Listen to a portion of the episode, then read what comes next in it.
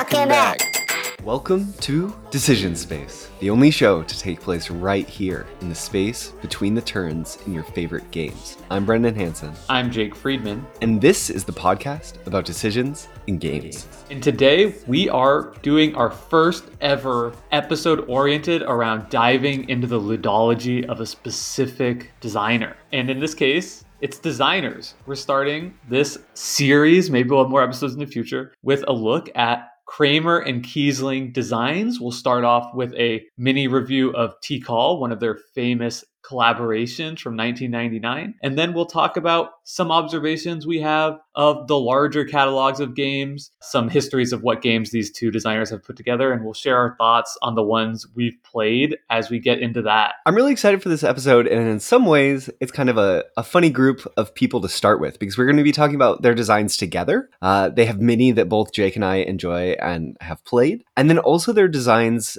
as separate designers, maybe a collaboration with other people. Uh, for Wolfgang Kramer, El Grande comes to mind as a game he didn't design with Michael Kiesling that has this huge impact on how we think about him. And for Michael Kiesling, we'll talk a lot about Azul, a game that had nothing to do with Wolfgang Kramer and defines how we think about them. So it's sort of this interesting. We'll we'll get into it. They're defined as much by their collaboration, I think, at this point, as by their individual ludographies. So this to be a catch-all approach. We'll get in. We'll talk about each of them as designers, them together, what each of them bring to games we've played from our observation, uh, and combined, Jake and I have played seventeen if our count is correct, Kramer and or Kiesling games. Yeah, that's a lot from Yeah. this pair of designers. So I think this is a great place to start. Also, really excited to kick off the episode by talking about Tikal. I think it'll be an interesting case study from arguably their most successful collaboration, a game that won them the Spiel des Jahres in 1999, and in a lot of ways laid the groundwork for I think a successful collaboration for years to come. But we have some housekeeping, Jake. Yeah, so before we get into that, we just want to read a recent review of Decision Space that a very kind listener left. This review comes from DJ Shags via Apple Podcasts Canada, and all of our five star reviews are my favorite review, but this one really made me smile, so I'm to read it now. Titled An Approachable Introduction to Game Analysis. I've been listening to Decision Space for maybe about a year, first finding their episode on El Grande, how fitting,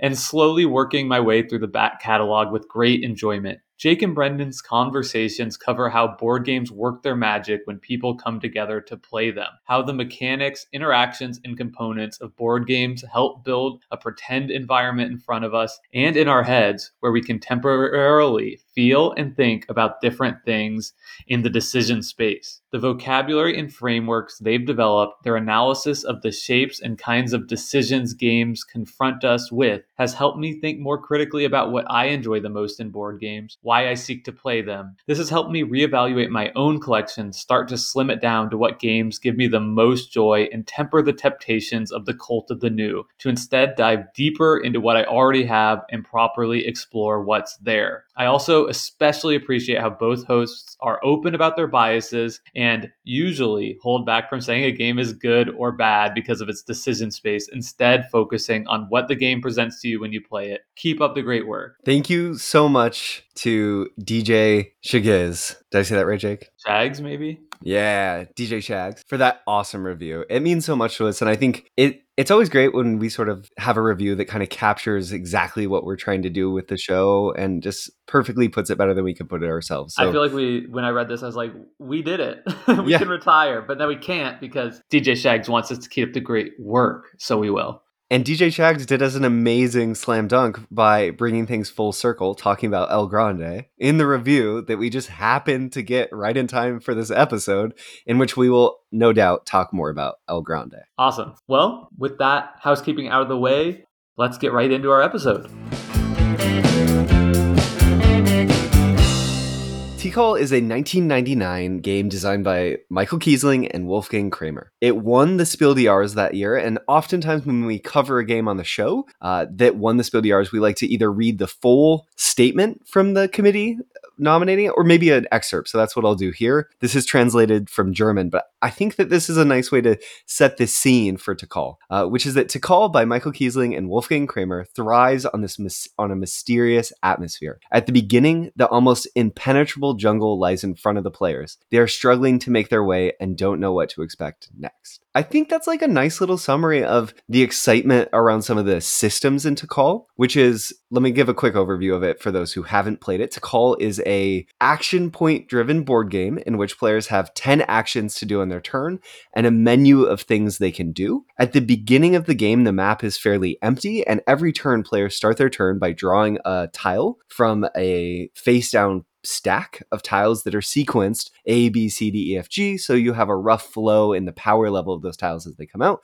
They draw a tile and they place it down on the board uh, anywhere they'd like, so long as it's accessible to the other tiles, because players are also with their actions going to be adding workers to the board, exploring sites that they can increase the value of, uh, and there's area control scoring of those values. They might reveal treasure that they can then go collect uh, and play a set collection mini game. You can also force other players to trade you for those treasures. And then you're also, in general, maybe adding camps to the board and playing this very puzzly area control movement game with this growing map that's increasingly discovered throughout the game and controlling how much different spaces on the board are worth in terms of scoring at the end of the game. But those are shared potential scoring. If someone gets more control of an area than you do, it doesn't matter how much work you put into improving that temple, you improved it for someone else's game. And all of this is driven by just an absolutely wild action selection me- mechanism where you get 10 action points to spend on every single turn. So moving a worker is like one action, claiming uh, treasure, I think, is three. Building up a temple is two. So as you can see, it's just it creates a massive potential, I would say, for AP compared to a more streamlined micro turn type of game that we expect in games coming out today. There's a lot of ways you can break down and use 10 action points in any turn of the game. Uh, so it's that type of vibe where you really need the right kind of magic circle and all be on the same page about how much time we're willing to take um, and maybe do a little and in this game you know we're just going to all make an effort to play quick because it can kind of drag if we're all taking a really long time as part of the teach or something. So i think that's just something to be aware of that's in there and that's the game gets a lot of i think just criticism for when people are going back to it now after playing a bunch of modern games, being like, wow, this is like crazy AP. The yeah. potential is there for that for sure. Yep. And I, I think because of that system, right, having these 10 action points, uh, your turn starts by placing a tile, which isn't an action, it's just a mandatory thing that you do. Uh, so there's potential, potentially, that's a, a long decision point potentially as well because there's lots of places you could put that tile. It's a hexagonal tile, so there's different ways you can orient it. Um, so you have to think through the consequences of where your tile goes. Then you have these 10 action points that you can mix and match in all these different ways, which is as Jake said, it can cause a ton of AP, but it also means that it's this massive decision space potentially, where the number of available options and things that you can do and meaningful things that you can do feels really robust. And you also get, in a lot of Euro games that we play and cover on the show, Jake, you get this turnover turn plan fulfillment where you can get into a flow state sort of over the course of a few turns. And I find one thing that I love about playing Tikal, played it three times now, uh, once at four and twice at three, is that sometimes you kind of get that sense of planning and execution all in one turn, right? yeah.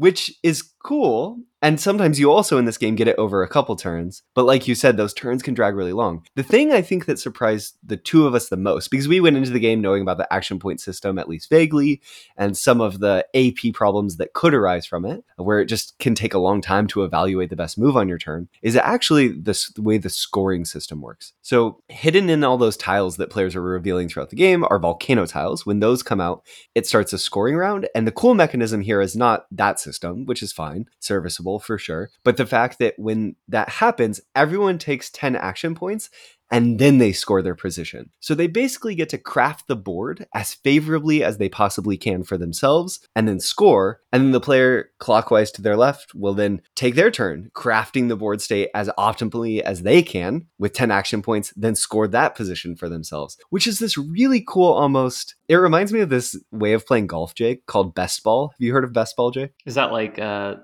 scramble you do with a partner? Yeah, exactly. So Yeah. it's like a, a team you play off hit your the best ball. shot. Yeah. Exactly. Then you play off your best shot. And it's not exactly that system, but it's a similar effect where it keeps the scoring fairly tight. And I think it allows you to fight more for certain area control spaces because you have the chance of catching up each time and sort of Yeah. taking the lead. Um, and there's really, I think, a nice self-balancing mechanism there too, in that the when you draw the volcano tile, it's a blank, so you don't get to do anything beneficial from drawing that tile. Whereas if a different player draws the, a tile with treasures on it, then they can then be the first person to go claim those treasures. Um, so the downside is a blank, but the benefit of that is you get to be the first to go through scoring. So you know maybe you can get the majority on a temple with only three workers then if the next person wants to get the majority of that same temple and also score it, they can, but that'll require them to have at least four workers there. So the investment gets greater and greater around the table. We should also say I've only played this once, uh, and we and I played it the same way as we've described it here, with everybody just drawing a tile and resolving it. Uh, the game also includes advanced rules where you can auction off these tiles, which Paying points. paying points yeah right so a point auction like victory points to to earn these tiles uh, which i think certainly would reduce even more the the amount of randomness in the game uh, because if you're always the person scoring last that might be a, a difficult position to win from just because as i just described uh, you'll have like the highest investment over and over and it's you know it's possible that the same person or the same couple of people are drawing all the volcanoes uh, and that would be tough so you could choose to play it the auction way instead though of course that's going to you know lengthen the game i would imagine considerably and definitely raises the skill ceiling on this game, right? Where you have to be able to evaluate all of the tiles that come out, all the positions, and make a value judgment based on how many points you think you should be giving up. It seems like the sort of thing that's perfect. It so tailored to the market of 1999 where you expect people to play this game 10 20 30 times. Exactly. And it is going to make that even more rewarding as you do. The other I- cool oh go I, for it I was going to say also, I think too the action points, like the AP prone nature of this game, is also something of the time where I think people are more comfortable. And this is just what I've gleaned from listening to people who are more elders in this hobby than me. Would be, you know, a game night would be coming over, and we're gonna like all just really think and really noodle on this as like a serious activity where it's fine to play a game like this for two and a half or three hours where everybody's really just all that you know magic circle is that everyone is going to be taking a long time you know playing this like uh, chess without a chess clock or whatever uh, and trying to make the best moves and i think you know i think it can really work in that setting too um, but in a climate where i have a hundred other games on myself trying to get time on the table and you know other people are bringing a bunch of games to game night it makes me want this to be an hour experience Mm. a little bit more, you know? Uh, So I think maybe it's just a more, it's just the competition in sort of like the marketplace for table time uh, that makes that feel just like a little bit grating to me in 2023. And so Tikal come is the first game in a trilogy. I think when you win the Spiel des Jahres, there's always like a desire to say, "Hey, we did something right. Let's do more things like it." Uh, so it's followed up by a game called Java, which was republished as Cuzco, uh, and then the cap of that trilogy is a game called Mexica, and then also sometimes this other game called Torres also gets included in there. And all of these use the action point system in some way. We'll talk about it more. But Jake, having played more Tikal and more Cuzco, I do think one other thing about these action point systems is the more you play, uh, the more you do understand. You, you build the you build a heuristic toolkit that lets you make the tough decisions of how to mix and match these points a little more quickly. Uh, I think at least with Tikal and Cuzco, the two that I have experience with, it starts to become clear what your main objective should be and how you should set up for trying to control a really meaningful temple space or something of that sort, such that you can prune away huge swaths of that massive decision tree if you include all of the permutations of the 10 actions. But I think it this is a game that rewards investment, but requires some to kind of get there. And I think they could all play in 90 minutes, but you just have to you have to have played it at least once to be able to get to that point. Yeah, totally. And when I was playing it, I think the decision space comparison I would make would be to something like Five Tribes, Mhm. in that in both cases the games fe- it feels like the decision space is so big that and that the search is so enormous to sort of think through all possible permutations that like the more you could sit and look at the board for five minutes and you might see a better move By a point or the two. first one by a point or two but you also might not you know you right and then you're we've been sitting there for five minutes while somebody thinks or whatever and no, nothing was really gained from it. So like when i teach five tribes and i haven't played it in a while though i do think it's a pretty good game i always sort of say like give that caveat is like you know if you see a good move take it. And i think it's quite easy as you're saying even within that first play to get some heuristics and understanding of the action point menu uh, that you can get to like a good move pretty quickly. But my challenge is it feels like if somebody is just willing to spend a lot more time thinking than somebody else i think that is sort of the risk of this magic circle because that could benefit them right? Like you might if you if you're taking over the course of the game 10 more thinking time minutes than somebody else you might be finding a, a point or two here or there of advantage and then win the game and then that could create just like kind of like an less satisfying experience for the person or people who who weren't spending as much time thinking Yeah. I think for me, the thing about this decision space that is so striking and interesting is both the treasure system. So, the treasure system is you'll flip these tiles that will have a certain number of treasures on them. If you move one of your little workers uh, onto that space, you can spend, like Jake said, three action points to claim one of those treasures. And uh, there's a certain number in the game, I think five or six different types. And if you have one treasure, it scores one point. If you get a pair, you score more. And if you have three of a kind, uh, which is the most there are of any given type of treasure in the game, you score a bunch of points. And you don't just score them once. Every time there's a scoring round, you score them. So there's this interesting flow throughout the game. But you can also trade for other people's treasure so long as you're not breaking a pair or a set that they have, which means there's this interesting tension around if I go treasure hunting and I reveal treasures that other people have, I'm sort of doing some work on their behalf, doing that, increasing the potential. And then I had mentioned, Jake, that with the temples that you're increasing the value of throughout the course of the game, you can choose which area of control spaces end up being worth the most. There's also this risk that your work could be for someone else's benefit. And I think the tension around trying to tease out, okay, how do I do things that are going to be most beneficial to me with the risk of other people being able to swoop in and take advantage uh, is neat. And it creates tense, interesting moments. Uh, it feels bad when you flip a treasure that is going to complete someone else's set, but then you know they're going to trade you for it and maybe they'll trade you something beneficial. And these are forced trades.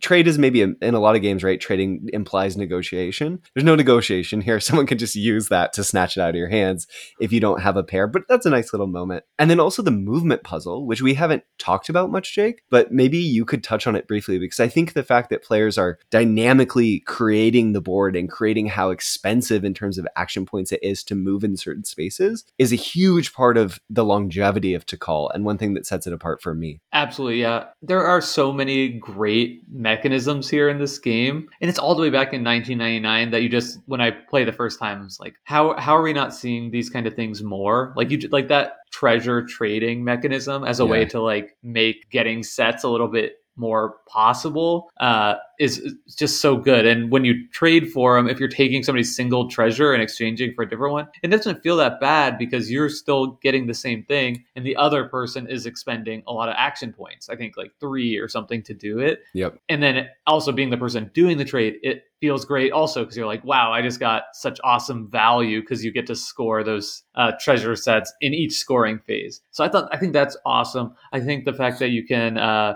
expend a bunch of action points to put a worker on top of the temple so that you always have it is like such a great trade-off too because you're taking that worker out of the game right Yep. Yeah. and All the Correct. workers that you use. all the workers that you use yeah. Except for the one that goes on top of it. Yep. Yeah, so there's like a big trade off there, but when do you do it? Do you do it early in the game so that you're guaranteed all these points, even though the tempo is probably not going to be as high up at that point in the game. So it's just really cool. And then I think the action moving around, you can spend an action point to move anywhere, uh, one space away, but sometimes there are steps that make it cost more expensive depending on the number of stones. So that adds a wrinkle to the puzzle of placing down the tiles. You can also teleport for an action point between a tent that you can spend five action points to place on an open space on the board. Um, so you can sort of use that if you're smart and strategic, use that as like a, a point that will help you uh, have more efficient navigation over the course of the game. Uh, so all that's cool, and it kind of goes back to the ten action points. I mean, If you spend all ten action points on placing workers out and moving them around,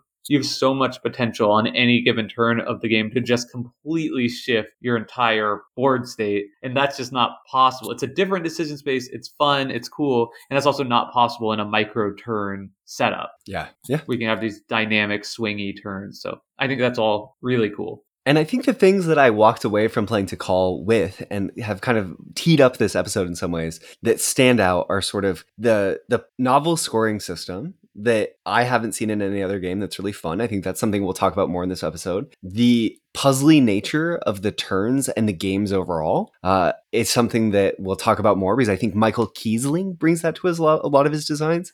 And then the area control is something that just pops up over and over again with Wolfgang Kramer. So we see that come out in some of his designs, and it's all sort of packaged here in Tikal, which I think made it the perfect game to talk about at the start of this episode uh, as we lead into discussing the designers overall. I will say, Jake and I both really enjoyed Tikal. Yeah, uh, I feel I like I've been kind of critical, but I really like this game and I'm eager to dive in more. It's just a little, I think, a little fragile in terms of the uh, magic circle that you need for it to fire for everybody. I think too for you, Jake, it's sometimes tough to with the same group to dive into a game over and over again because the groups want to play different things, and this game kind of wants that. Yeah. So that's part of the problem, maybe too. But there is a chance if Jake and I get even more plays in, we might do a full episode deep dive on Tikal, and we might in the future do a follow up episode on the Mask games if if we get more plays of each of them in. I think it's such a legendary series that could warrant that sort of thing. So Brendan, you tell me that we've done 17 K and or K games. We've played that many? Yeah. That's nuts. Between the two of us, we have covered we have played that many games, which is as you said, really impressive. And I think that we'll get into we'll talk through examples. We're going to touch on a lot of the games that we played as we read through the ludographies of each of these designers and we'll give thoughts on some of them. And then at the end of this episode, we'll talk about sort of things that have risen to the top of observations of the types of uh, what sets their designs apart from other designers a little bit, the decisions that they tend to offer in their games. But clearly, they're designers who we really like going back to their games or at least experiencing them. I think one thing that draws me to Kramer and at, or Kiesling designs is they're always really novel and they feel so much of this modern design movement, but different than a lot of other games out there. I know I'm going to get something that feels a little fresh and it isn't your sort of bog standard worker placement efficiency Euro game. It's tough too because like I want to say that Kramer and Kiesling is like one of my favorite designers, but that's two people. So it's yeah, not really right. fair. Yeah, totally. but I feel like Kramer and Kiesling together, if I could combine that entire ludology, they're like up there, maybe number two behind Stefan Feld, maybe even fighting for number one if I get to combine yeah. two together. That's yeah. But then I don't awesome. know if I could put either independently ahead of like Knizia sure. or Stefan Feld, yeah. you know? No, totally. And what's so interesting is I really like a lot of the games they've designed together, but like I was saying, some of the games that they've designed on their own, El Grande and the Azul series being big examples of that, actually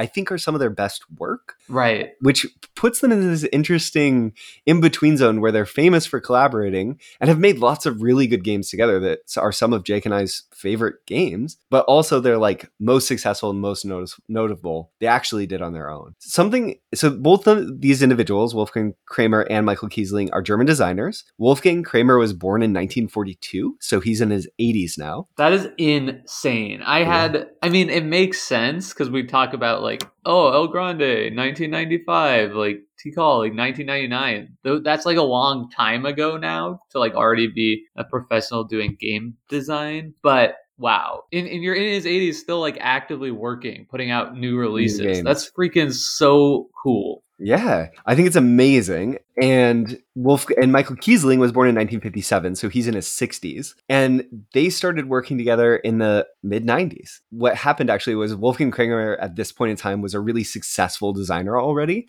He had gained notoriety from games like he has a game called Heimlich and Co., uh, which was the Spiel des Jahres winner in 1984. His first Spiel des Jahres win. We're going to come back to that point because these two are legends when it comes to German awards. But that game came out. It was really successful. It was actually the first game recognized for having a scoring track around the outside of the board. So that's actually sort of known colloquially or was as like a Kramer track uh, because he invented that sort of design idea, which I think is really cool legacy to have. He also did games. He was designing games back then, like Downforce is the new version of what I believe was called Top Gear originally, a game that Jake and I don't really like. We actually did cover that one on the show and sort of felt it. I think it's his weakest design I've. I think that was far. like I feel like that was the only game we've ever on this podcast we've ever done that we both just panned. Yeah, it was. We did not enjoy Downforce, but We've had other like hard reviews, like critical reviews, but I don't think there's ever been one that either of us have just been like, we don't think this actually works. yeah, and I think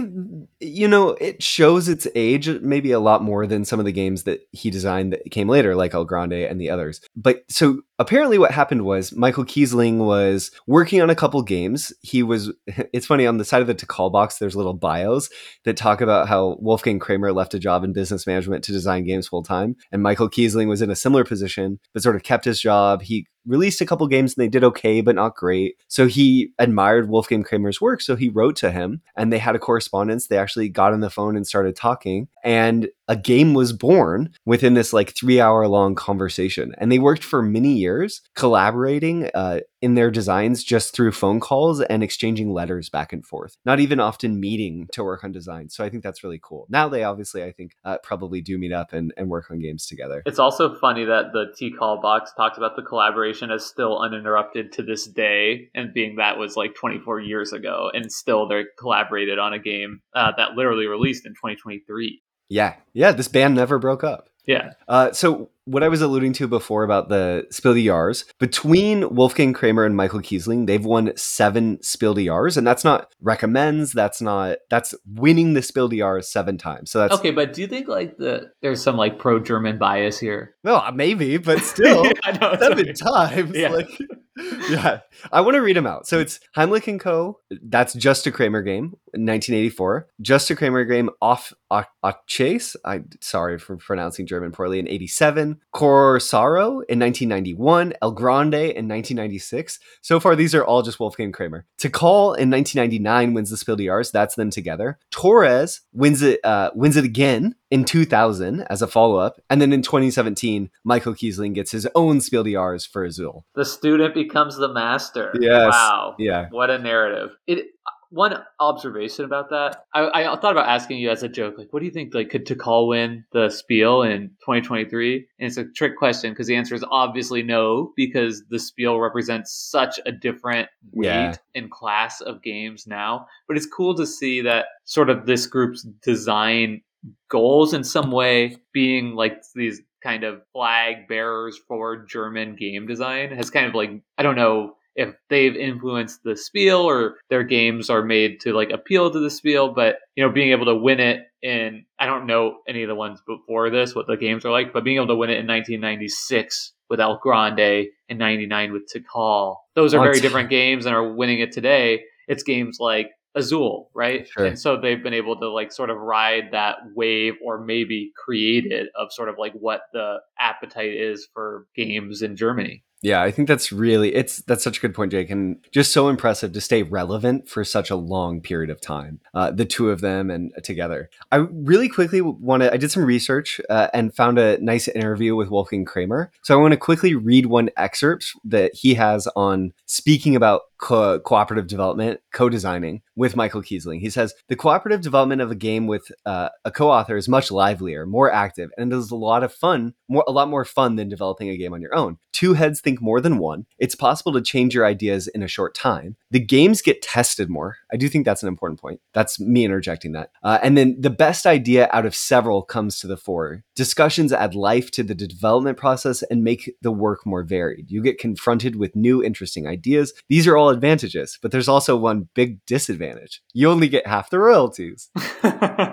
so just a nice little bit of personality coming out there. Yeah, tell us how you really feel. Yeah. I wonder, this is just wild speculation, but I wonder if the game board game design hobby moves more into design collectives Mm. and collaborations like we've seen with I think Flat Out Games is a good example. There's sort of like the Italian designer cohort that are Yep. you know putting out tons of you know highly revered Euro games every year, working in you know different pairs and different collaborations. Shem Phillips and S.J. McDonald, the Garphill Games Yeah. crew. Yep. Is has yeah. Uh, I was also going to say there's even like the uh, dang it, I'm blanking on it now. But sort of like an unnamed designer group that's putting out all those like mass market games at Target. What is it called? It's like Prospero it's- Hall. Prospero Hall. Yeah. like that type of thing. I wonder if we'll see more and more of that because it just seems like it makes a lot of sense. Uh, obviously, you have like the individual genius or whatever that can like you know Reiner Knizia. Like you, you wouldn't see him as part of like a band. He's sort of a solo artist. But yeah, I wonder if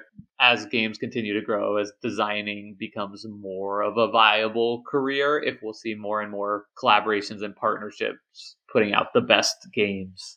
Yeah, I, I think that that's a, a good point, Jake. And you, it's cool how you complement each other in other ways. And I think maybe as we go through this, do you think we should just start with the individual ludographies and kind of hit games that stand out and games that we want to comment on, and then talk about the two of their designs together? Does that work for you? Yeah, sounds great. Okay, I think as we do, one thing that comes to the fore for me is Michael Kiesling's designs feel very puzzly in nature to me. They're a little thinkier, uh, maybe more personal player board driven type designs, and Wolfgang Kramer's are a lot of on the board action, shared play space type things. So let's talk about the big one, El Grande. Uh, this is not designed with Michael Kiesling. This is done with it's an Ulrich and Kramer design. I think it's Richard Ulrich, and uh, obviously El Grande comes onto the scene, wins the Jahres in 1996, and, and is like one of the best area control games of all time. I still love playing it to this day, and it's it's novel, it's interesting. Something that stands out about it is the simultaneous reveal action uh, that's so important for how the Castillo scores that you see appear in another big game of Wolfgang Kramer's Six Nimmt. Yeah. I mean, we have a whole episode on El Grande, so if you want to hear our thoughts in full, you can easily find that by just Googling, you know, Decision Space El Grande. Episode 13. Yeah, so it, it's, it's an old one, but a good one, I think. And yeah, we're both big fans of this game. I think I have it in my top 20 games of all time still. I, it's my favorite area control game to this day, which I think is, you know, it's always hard to completely remove your bias from it. And I think something about it, like being like this old and legendary game, might creep in. But I think just like in raw enjoyment of area majority type uh, games where that's like the main central mechanism i don't think that any i've played have sort of like rivaled the amount of enjoyment i've had playing el grande though having played it a few more times in person lately i am struck by it does feel a little clunky on the table you know compared to more streamlined modern games there's a lot of procedural elements to this game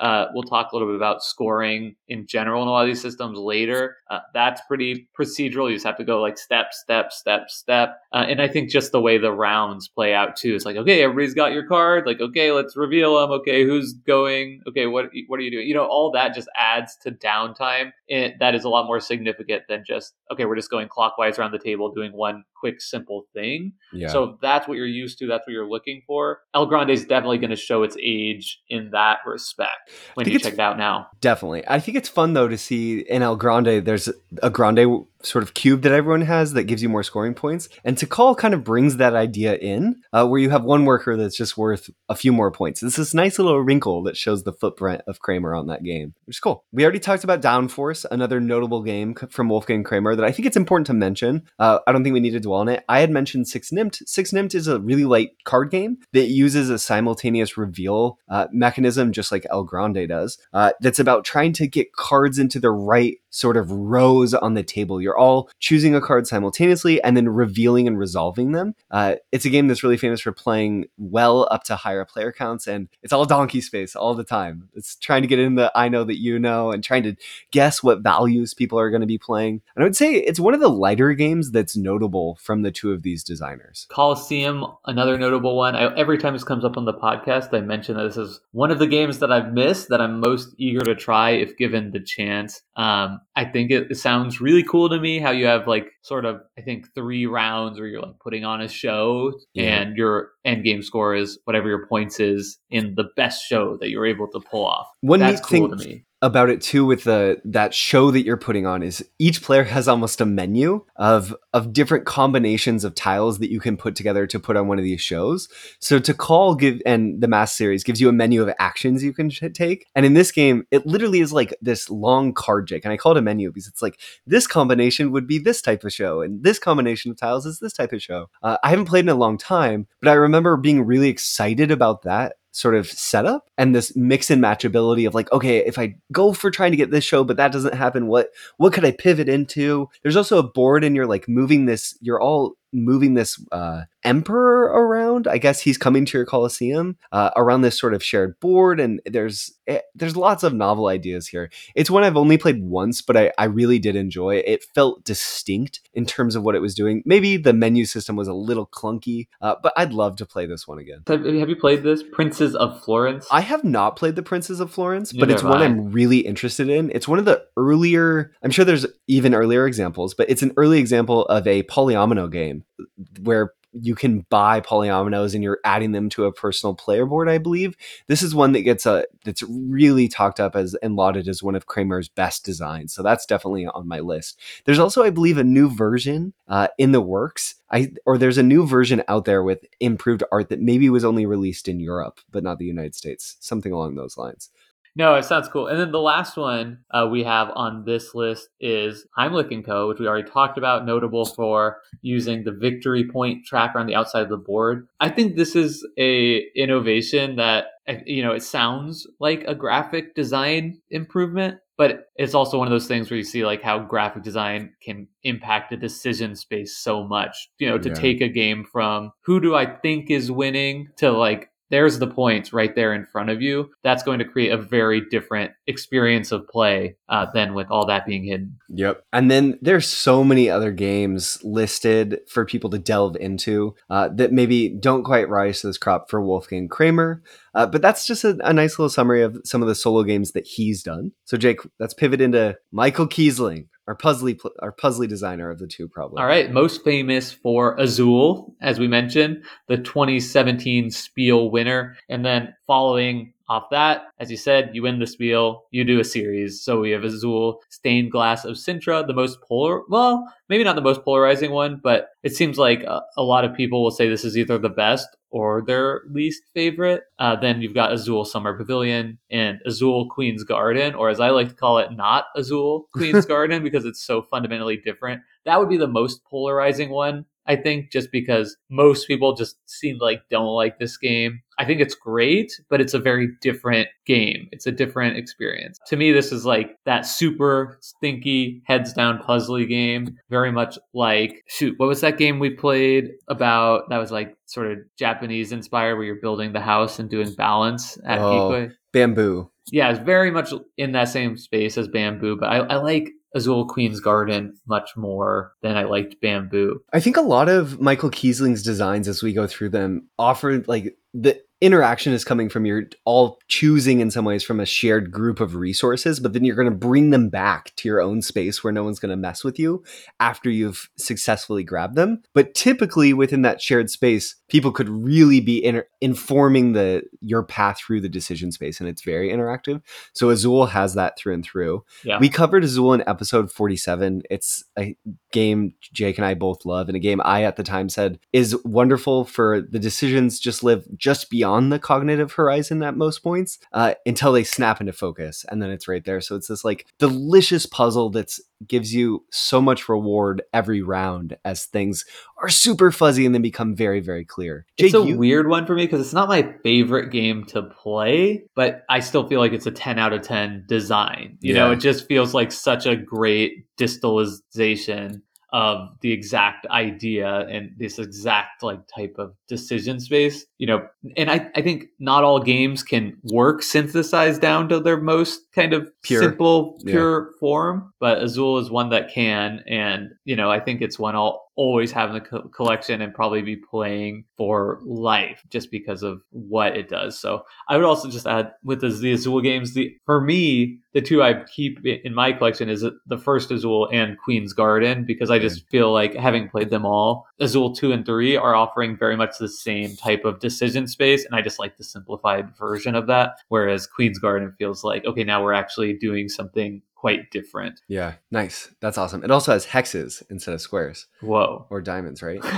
For me, since we covered Azul on the show in episode 47, Mai and I have actually been playing a ton of Azul. It's one of the our sort of like weeknight games where we'll just play two or three games of it. Uh, so the more I play it, the more I continue to enjoy it. I just think it's one of the the best, one of the most fully realized games where it achieves what it sets out to do so perfectly. There's totally. it's rare that there's a game where you would change nothing about it, and as yeah, exactly my thoughts. Yeah, yeah. Okay, what we I see Vikings on the list next. Have you played that? I see it's on Yucata, but we I haven't. Get. I have why, not. Why did you list it? So Vikings was a, a popular game in its day. It was a Z-Man release and a solo design from Michael Kiesling uh, after the success of Tikal and the Mask trilogy. So it has this uh, wheel in which players are using to sort of like draft shared elements, kind of similar to Palaces of Carrara. And it came out in 2007. Uh, it's still to this day ranked 550 on, on Board Game Geek, which I think shows that in its time, it was a much more notable design. I think also a heavier game from Kiesling coming out by himself uh, kind of stands out uh, among what's here. A lot of the the games that end up being heavier from him, I think, are mostly co-designs. So this is it's interesting to see. So I thought it was of note to kind of mention Vikings as a game that maybe made a splash uh, back when it came out in 2007. It's it's colorful. If you look up uh, pictures on uh, Board Game Geek, there's there's lots of tiles going on, lots of different colors, and again, it looks very very puzzly. And has a neat wheel. So it's one that I'd be curious in checking out at some point. But it's not one that I felt super drawn to. It feels like it's from a, a different era of game design for sure. Cool. I'll talk briefly about Heaven and Ale. So this is another bigger it's a popular release it feels popular to me i don't know if that's just because people in our uh, decision space discord are disproportionately big fans of this game but for that reason it's been recommended to me a lot and i had the opportunity to play it with a couple of decision space listeners at geekway to the west so that was a really fun experience so this is a 2017 design by kiesling alone but in collaboration with Andreas Schmiedl. It's essentially so I'm to get in trouble for this, but if it's like one of those rondel movement games uh, where you're moving around a circle and that is allowing you to take sort of the action space that's there. That we called but, like a market rondel, right? Yeah, we called this a market rondel. So it has this cool mechanism where you can go as far as you want around the rondel, but once you get to the end, you people can keep taking turns until they finish the rondel, but you don't just want to always go the shortest distance you can, kind of like you typically want to do in a game like Glenmore, because all of the tiles have a cost, basically. So you have like money as a kind of gate to how much you're able to do. So you have to keep that in balance between going, you know, not squandering your action efficiency, but making sure you're also going far enough to get the tiles, paying for the tiles that'll be most valuable to you. You're taking the tiles you're buying off of this market rondel type system and putting it onto a personal player board. And what you're doing at that personal player board feels a lot like Palaces of Carrara in types uh, in terms of there's sort of like a gated scoring and also income system. So you have tiles on your board. Some of them are worth points, victory points. Some of them are worth money, just like you see in Palaces of Carrara.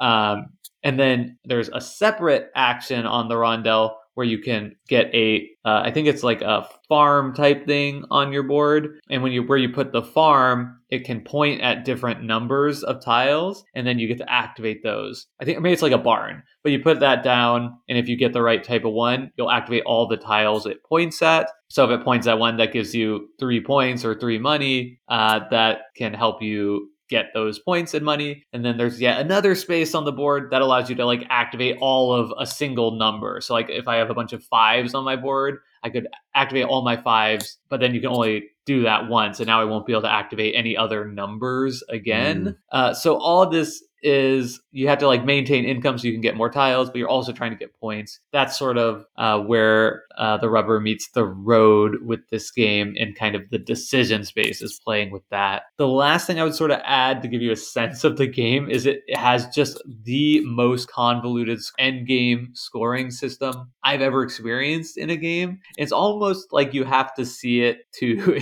understand. Yeah, I don't be- think we can explain it yeah. or believe it. Um, but essentially, you've got instead of just like one thing moving around a scoring track, you've got four things, or you've got five. One is like basically represents your end game scoring and the other five are i guess different resource types that you can push up the track and then at the end of the game you move back all the five resource things and for the distance you move them back, you get to move forward your scoring piece, and then your score will be like where they all meet after doing all of that moving back and forward. And it's just wild and very difficult to understand where individual people might be at in the game. So that was Heaven and Ale. I only played it once and it was kind of late and the con, so I was like somewhat delirious, but I had a good time with it. I would play it again. I think if I, I don't know if like all the extra complexity means I like it more than something like Palaces of Carrara, which feels like doing a lot of the same interesting things in a more simple way. But I would definitely play it again, and you know I really appreciate uh, Beer for Dad and Upped Manatee for teaching and playing it with me. Again, I was going to ask you, Jake, if you felt it was one of the puzzlier games of, of Michael Kiesling's you've played, but I think the answer following that description was yes. Yeah, it, it it's definitely puzzly, but also far more interactive than okay. Azul. So it, it feels more like a Palaces of Carrara than an Azul, but just with like extra puzzliness baked into it. Sure. The final game of note that we wanted to list uh, that's just a solo design from Michael Kiesling is Miyabi. This is a game that a lot of Kiesling fans tend to enjoy. A game that I have not played, but Jake has. Uh, so Jake, what's your what's the rub on Miyabi? Yeah, so I only played it once, and I think it's really good. I think it might be for many people just as good or or better than Azul. It feels like a lot like Azul, but just like more dynamic. There's more going on. Uh, there's sort of like shared end game scoring, uh, and then I think there's also personal scoring objectives. But the main mechanism is uh, you are taking turns drafting tiles from the middle and putting them on a personal player board and then you can build up from the you can build up an elevation something that we see mirrored in games like Cuzco or I guess this mirrors that. Right? You could do that in Cuzco? Yeah oh yeah. Yeah yeah okay thought so. But yeah it's like a really cool game. Very very simple mechanism. Fits right into that same weight as an Azul. But I think that just because of like I think there's just more excitement built in. So it feels less of like that kind of like coffee game, like we're just gonna do something yeah. quick and simple, a little bit meatier maybe. Maybe uh, like a, uh, it feels like I, I, would be more quick to bring this to my game group than mm. Azul. But Azul, I'd be much more quick to bring to like my family. Yep. So that's kind of the distinction between the two. Uh, but for that reason, I think like a lot of people listening to this podcast might really if you like it. Azul, you might like this even more being in that more like deep end of the hobby mindset. And this being Miyabi from Michael Kiesling. Okay, now on to the ludographies together. Woo! K and K. Here this we go. This might be a long episode, but we got time, right? Yeah, yeah, exactly. Okay. And you know, so the the first games we're going to talk about are just uh, Tikal, Cuzco slash Java, and Mexica, the Mask trilogy. I think these are the games that they are most known for, and the games that are still sort of counted as their most lauded and successful games uh, that they've co-designed. It's tough because I think just timing wise and the impact that they had on the hobby, it makes a ton of sense. I've played Tikal and Cuzco. I enjoy them both very much. They feature that action point selection system. Uh, Cuzco dishes ten. It actually you're going to be playing with six action points, and it's all about. Oh, that's breezy. It's breezy, but it's all about building out a board, just like Tikal. You're adding tiles to a shared space, and then you're moving your pieces around. You have workers, just like in Tikal, but the the movement has to do a lot more with what terrain types you're moving them between uh, because half of the every tile it, it, there's more nuance here but more or less each tile in the game has farm spaces and city spaces. So the primary tiles in the game are sort of three hexagons glued together. Two of those will be farm spaces and one will be a city. And you can move your workers as far as you want alongside farm spaces that are connected or city spaces that are connected but going between them will cost you points. Also you can't move past other players workers. So there's this interesting interactive blocking element where you're dynamically creating this board board that you're trying to move your people through, uh, but you can also block and react to how other people uh, are dealing with navigating the board. Layered on top of this is, as Jake alluded to before, this really cool system where you're playing tiles on top of other tiles, increasing elevation, like you would see in the in the actual city of Cusco, down in the mountains. And there's an advantage to being the highest, which is that at the end of the game, you know, you're building up these temples, kind of like in Tikal, and whoever is the highest has meeples the highest in the city where those temples are located is the player who gets to score them. So you're collaboratively building these cities that you're then building temples in and then fighting to be the highest up. So not necessarily to control the most spaces of a city, but to control the within the area of those cities the highest spaces uh, and trying to puzzle out how you can fit higher and higher onto those spaces. There's a lot of other neat mechanisms. There's this card auction system where you can throw fairs in different cities. And if you're in the cities, you can spend cards to try to win them. That actually reminded me a little bit of a Knizia game, Taj Mahal's main mechanism, because you lose the cards that you bid. You can also elect to tie those uh, tie those festivals. There's a lot going on. Uh, but my first play of this uh, was around two hours, which was pretty long. But mine, I actually just played this game this morning again, and it came in at right around an hour. And we both really liked it. I think that it felt a little more samey than we expected at two the second time. But it's one I'd love to try with three players or even four, as I think the fightiness of it would really come out. And I love the spatial element of building up the board, not just out. Cool. Uh, so yeah, you could definitely see the crossroads with Miyabi there. Yeah. And I I unfortunately haven't played Java Cuzco or Mexico, Mexica rather.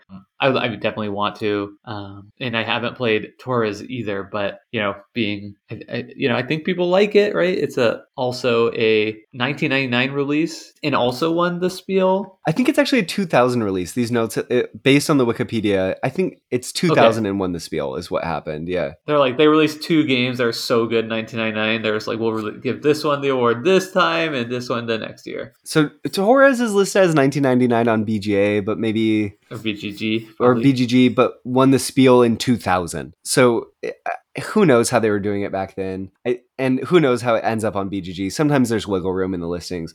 Torres is also all about building up. There's these unique um, sort of it's hard to describe them almost like castle looking pieces that you're building up in terms of spaces. So it shares sort of that element with cuzco. I guess they were really inspired by that temple system that they created in Tikal where spaces are worth more and more points. And it seems like torres is a lot about that building up and trying to be the one who's claiming these higher and higher spaces as you climb. I'm just also struck by how prolific the, they were as design Tikal and Torres 1999, Java 2000, Exca 2002, wasting no time. And that's kind of been Kiesling's MO, right? It's like Azul every year, bang, yep. bang, bang. Why not?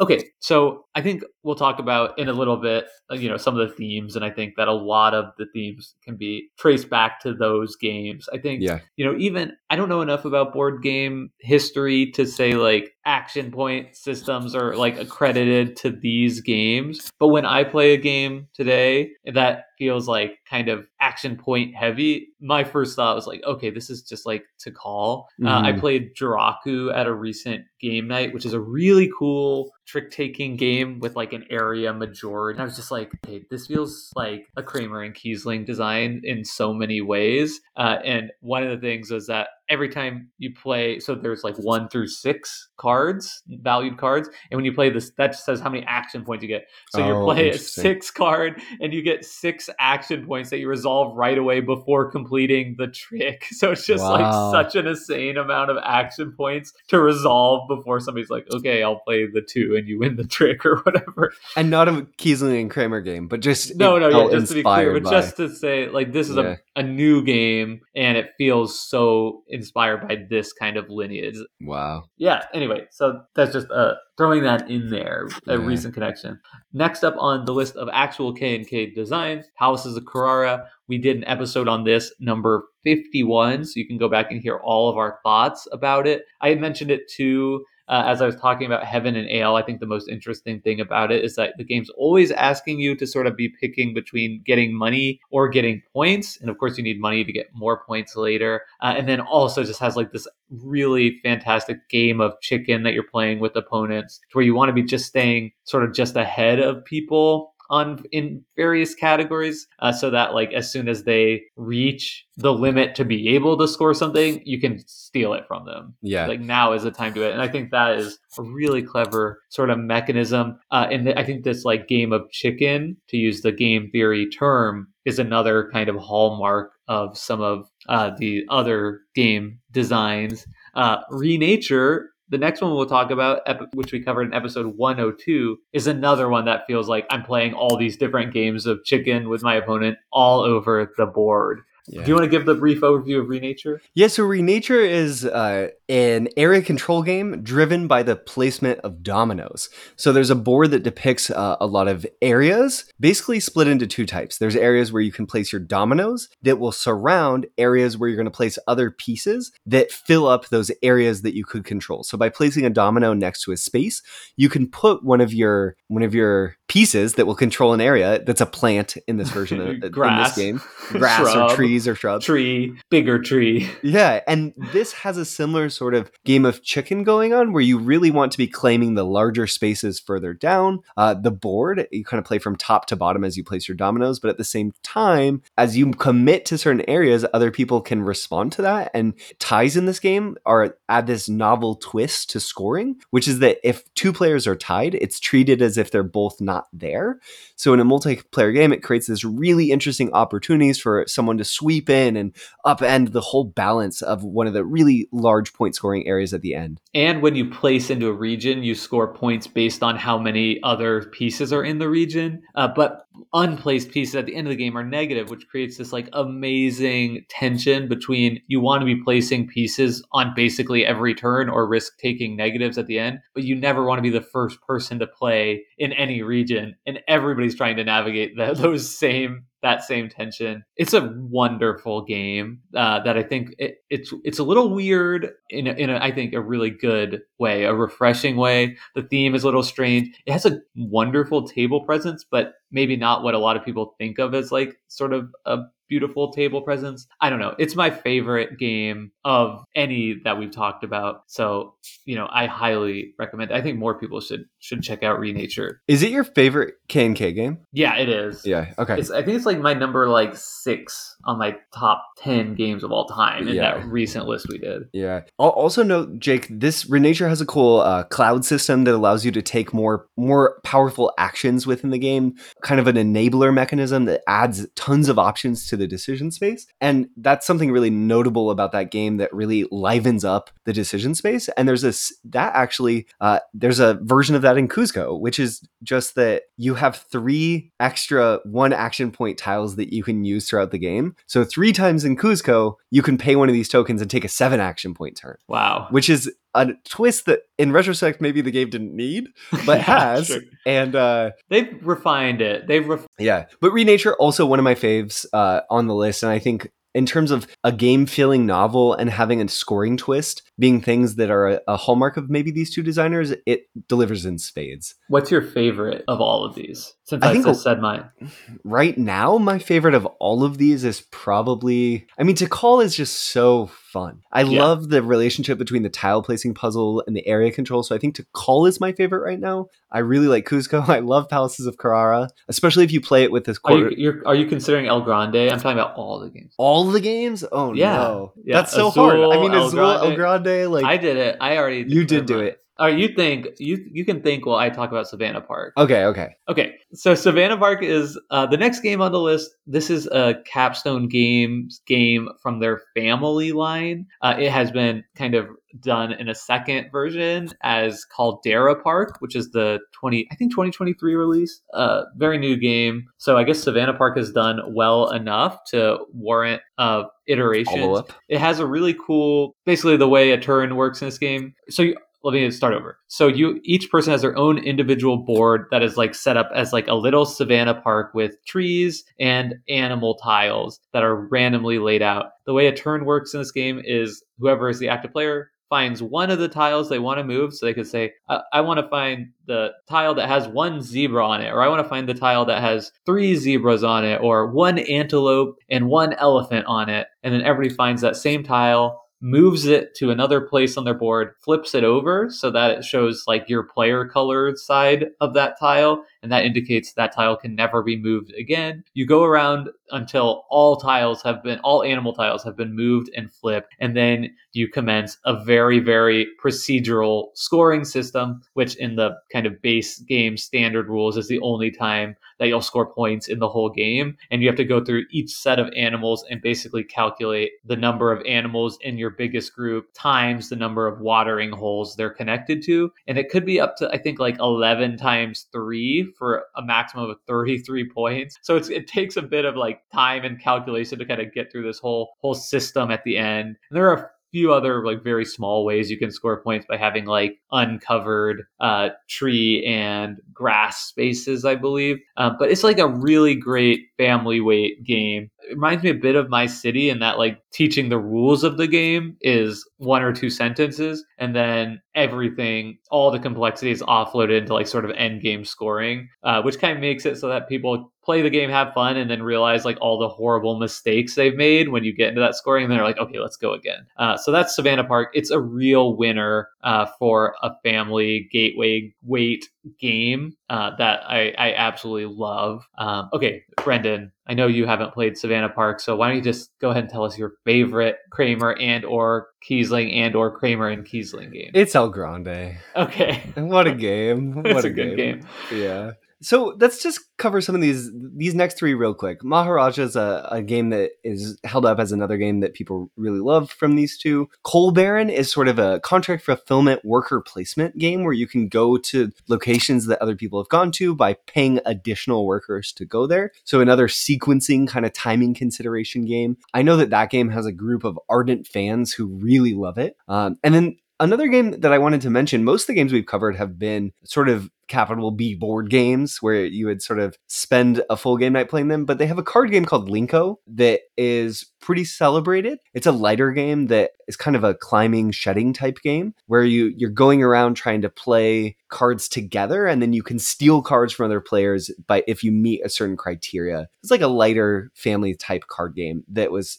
well received in Germany, but not released uh, outside of that region for the most part. Okay, we did it, Jake. Whew. This is going to be one of our longer episodes of Decision Space, so good for us to know that as we do these in the future, maybe tacking on a mini review to the start doesn't give the rest of the episode room to really spread. But I think we'd be remiss the opportunity to talk about some of these features that are offered by the games Yeah. these designers typically share. So, Jake, what do you think of this I- this idea that like Kiesling typically brings a puzzliness to these games, and we see the co-designs uh, with Kiesling involved, and also his own games being a little bit puzzlier than some of the games that Kramer does on his own. So, I think that's something that's a feature of him Yeah. that he brings the designs. Yeah, they're puzzly games and they rev- revolve around an individual player board. Yeah, I think, as kind of in most cases. So less interactive. Whereas Kramer is bringing more of that interactivity to it, more of that area control, right? Like El Grande being his game. And then I think the assumption we're making is that he's bringing that type of framework to the collaborations like Tikal, Cuzco, Renature, and then combining it with the more uh, puzzly kind of framework of Kiesling. It's very interesting a game like Renature, Jake, because in some ways you almost see the dom- the domino system, and who knows how it was designed, but the domino system and how that plays out almost feels very Kiesling in nature, the puzzliness of that. Yep. And then the area control system tacked onto it almost feels very Kramerish in terms of what's there. And again, they've worked together for so long, the lines are going to blur. But it's just that's a neat game that I think kind of captures these two elements of both of them. I think the thing about the area control in the style that Kramer does that I find really interesting is how much in at least within the Mask series, players have control of how much certain regions are worth and how much they'll score. There's a little bit of that in El Grande. You can move your Grande cube around and score more points if you win certain regions. Uh, and in that game, you're also choosing what regions score extra. So in that way, you're kind of choosing as players which regions are worth how many points over the course of the game. Not quite the same, but a same feel. And I think that livens up the area control that he his games tend to bring, where players are making meaningful decisions about how much certain spaces or areas will be worth worth. And also, obviously, the fightiness of competing over that follows naturally thereafter. Uh, but I like his area control, his version of it. It typically, the resources and agency that players have, it's almost like you always feel like you have just enough to control a region, which leaves room for people to fight back in a meaningful way. It's really rare in one of his games that you find someone just runs away with an area, at least from my experience. Yeah. And it's also a, um, it sort of feels to me like a more Euro style yeah. of area control, like sure. more passive aggressive. There's definitely like direct aggressive moves you can make in Tikal or El Grande or Renature, but it's not I'm coming into your place and we're fighting. It's like right. now I have one more person in your space than you do. How are you going to respond to that? Yeah, right? totally. Yep which really appeals to me a lot more than I think a lot of times we talk about area control games in, in like more of a modern sense, or maybe it's just the the laughing table friend group I play with. But they're, we're playing a lot of these games, and they're always like ships, and we're fighting, and now we're like resolving a combat, and now you know what I mean. And that's just such a different layer on top of the area majority that I just don't need at all. Like yeah. it just doesn't do anything for me personally, which makes these games so much more appealing to me than uh, you know something like a, a, warp gate or an imperium the contention or uh, a Clockwork Wars. Sure.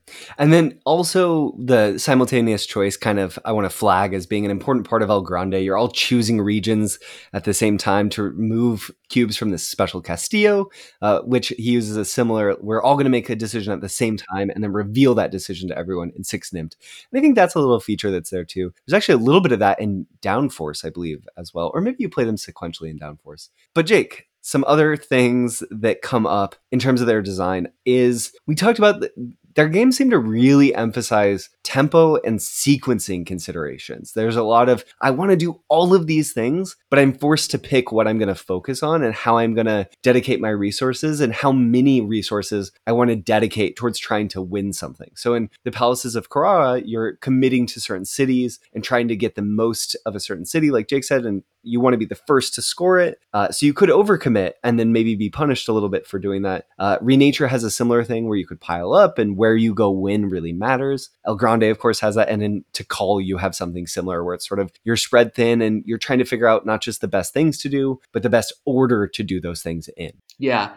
I, I mean, I think a lot of games emphasize sure. tempo uh, and sequencing considerations. I think that, that we can even drill down more and say that there's something specific about about the term I keep using, and I'd love to know if you have thoughts or if there's a better term, let us know in the Discord or whatever. But it's sort of like these like action gates mm. where like a benefit is gated off by something or someone in the game. Uh, and then once you've achieved that, it's sort of like as soon as somebody makes a move, then you can pounce. So in Palace of Carrara, it's really clear where in to score the gold city, you have to have two gold buildings buildings built there. On, built there. So if I have two and Brendan has one, there's no incentive for me to score that now. I would always want to wait until he is like places his second one, and then I can score that and take away that opportunity for him. And now potentially he's wasted some action efficiency. It, and I think that is like a really interesting sort of component of it. And that similar thing is found in Renature, where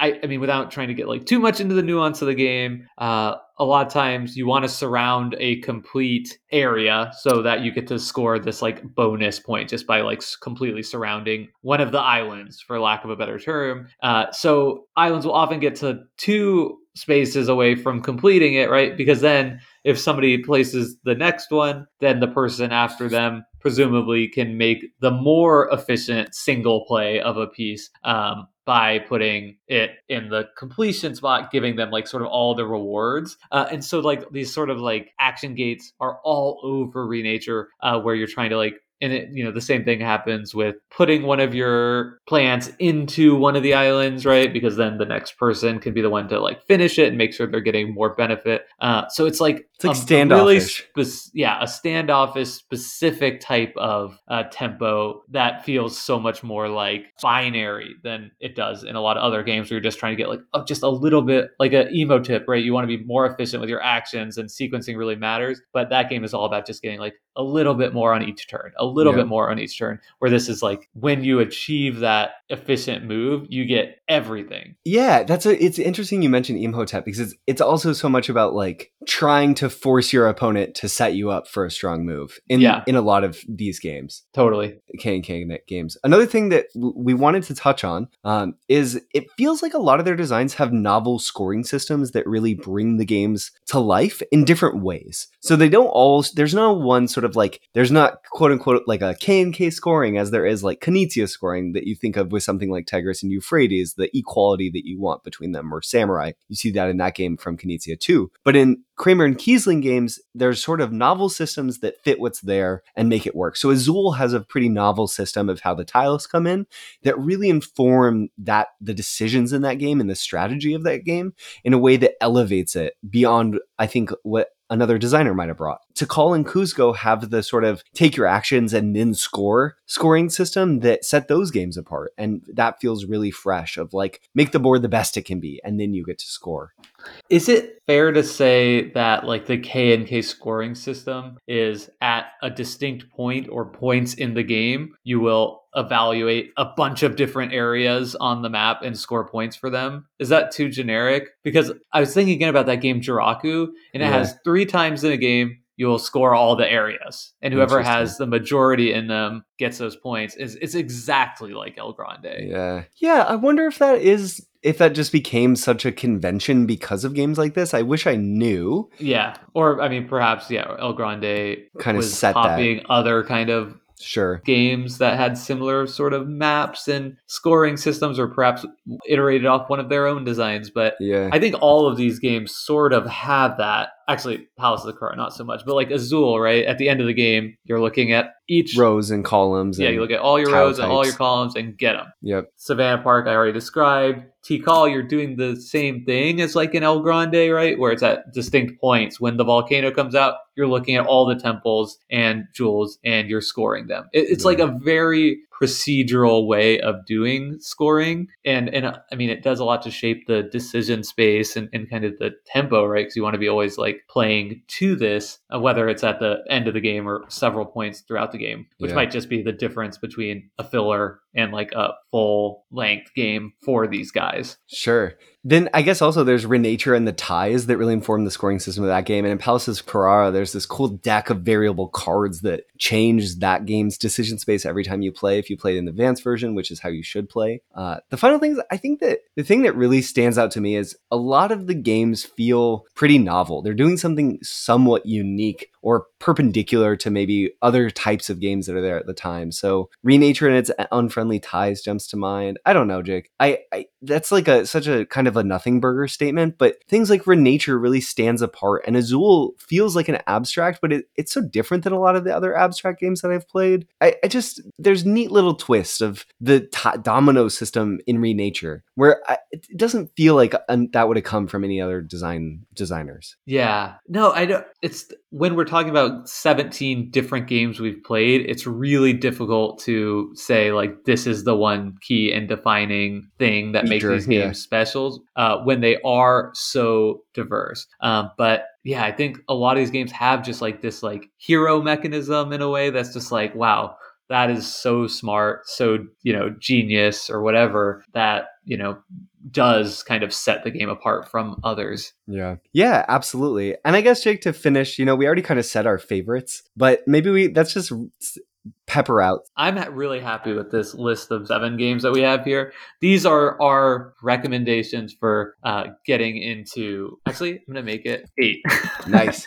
Kramer is, and or Kiesling games. Yeah, check these out, and I don't think you can go wrong with any of these. So it's Renature, the Palaces of Carrara, Tikal and or Cuzco, El Grande, Azul, and or Miyabi and Savannah Park. Yeah, all great games, and you know games that they offer a lot of very. There's there's some designers where if we picked eight of their games, I bet we could cut some percentage of them for feeling pretty similar. And there's a couple on this list that feel kind of samey, but most of them really stand on their own and kind of offer something pretty unique that you're not going to get in other designs. So I'm glad we can kind of elevate those as our decision space Kramer and or Kiesling picks. Yeah, and come into our Discord. Let us know what your favorite games are. Uh, if there are others that we didn't mention that we need to play, we would love to hear all that. As always, you can join our Discord uh, by following the link in the description of this podcast. Thank you so much for listening to this week's episode of Decision Space. It was a long one, but I hope you enjoyed it. If you have thoughts or feedback on this new episode format, if you'd like to hear us cover other designers and their ludology or game histories, uh, let us know. We'll try and